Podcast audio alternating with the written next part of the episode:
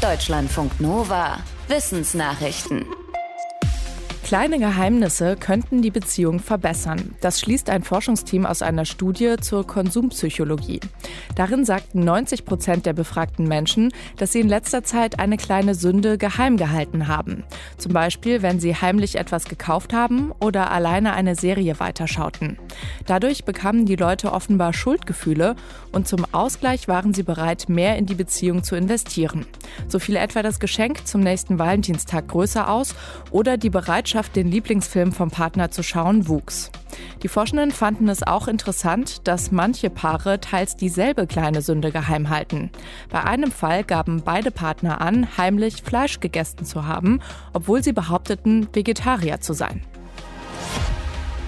Wie kann man Menschen besser dabei helfen, nicht auf Falschinformationen hereinzufallen?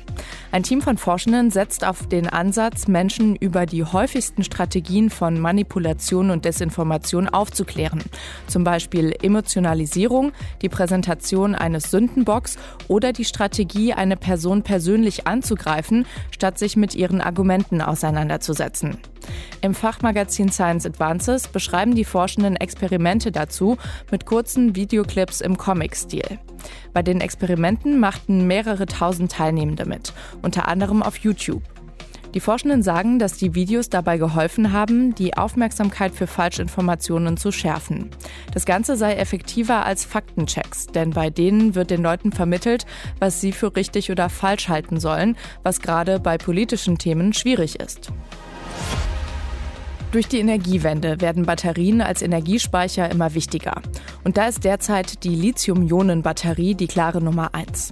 Allerdings gibt es bei der eine Explosionsgefahr und der Rohstoff Lithium könnte auch irgendwann knapp werden. Deswegen arbeiten Forschende an Alternativen. Ein Team aus den USA, China und Kanada präsentiert im Fachmagazin Nature seinen Ansatz. Eine Batterie aus Aluminium, Schwefel und einer Salzlösung. Die Forschenden sagen, dass ihre Batterie nicht explodieren kann und die Bestandteile günstig sind. Aluminium ist das häufigste Metall auf der Erde und Schwefel fällt in der Industrie oft als Abfallprodukt an. Die Forschenden hoffen, dass ihre Aluminium-Schwefel-Batterie beim Laden von Elektroautos zum Einsatz kommen könnte.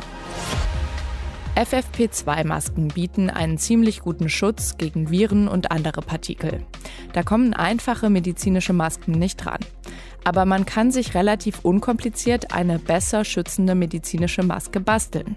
Und zwar mit zwei besonders langen Gummibändern. Das schlagen ein Chirurg von der Uni Michigan und sein Team vor. Im Fachmagazin Plus One erklären sie, wie das genau geht und das, damit die Maske enger um Mund, Nase und Kinn abgedichtet werden kann. Sie haben das mit 40 Testpersonen aus dem Gesundheitsbereich ausprobiert und festgestellt, dass die Masken so deutlich besser passten, wenn auch nicht ganz so gut wie FFP2-Masken. Die kommen in einem Passformtest auf fast 200 Punkte, die gepimpten medizinischen Masken immerhin auf gut 150 Punkte. Ohne extra Gummibänder landen medizinische Masken nur bei knapp 4 Punkten.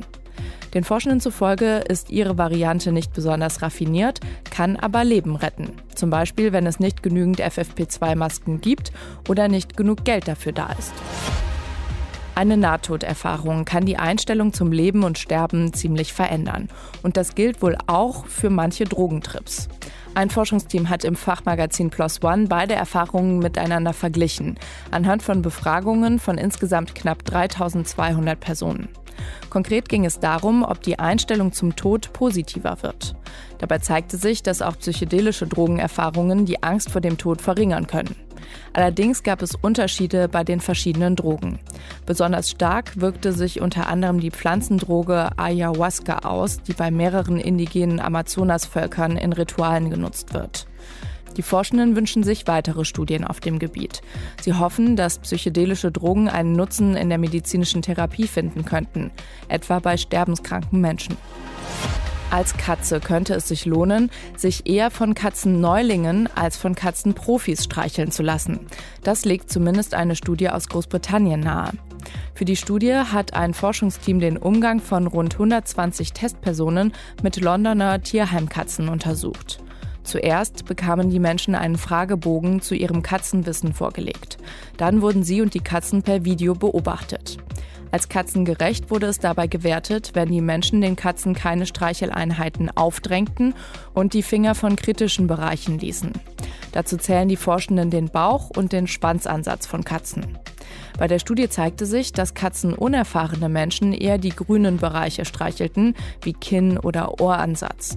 Katzenprofis neigten dagegen eher dazu, die kritischen Bereiche zu streicheln und die Katzen zum Kontakt zu zwingen. Besonders ältere Menschen hielten die Katzen auch oft fest.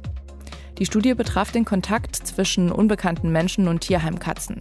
Bei eingespielten Teams könnte die Lage etwas anders aussehen. Deutschlandfunk Nova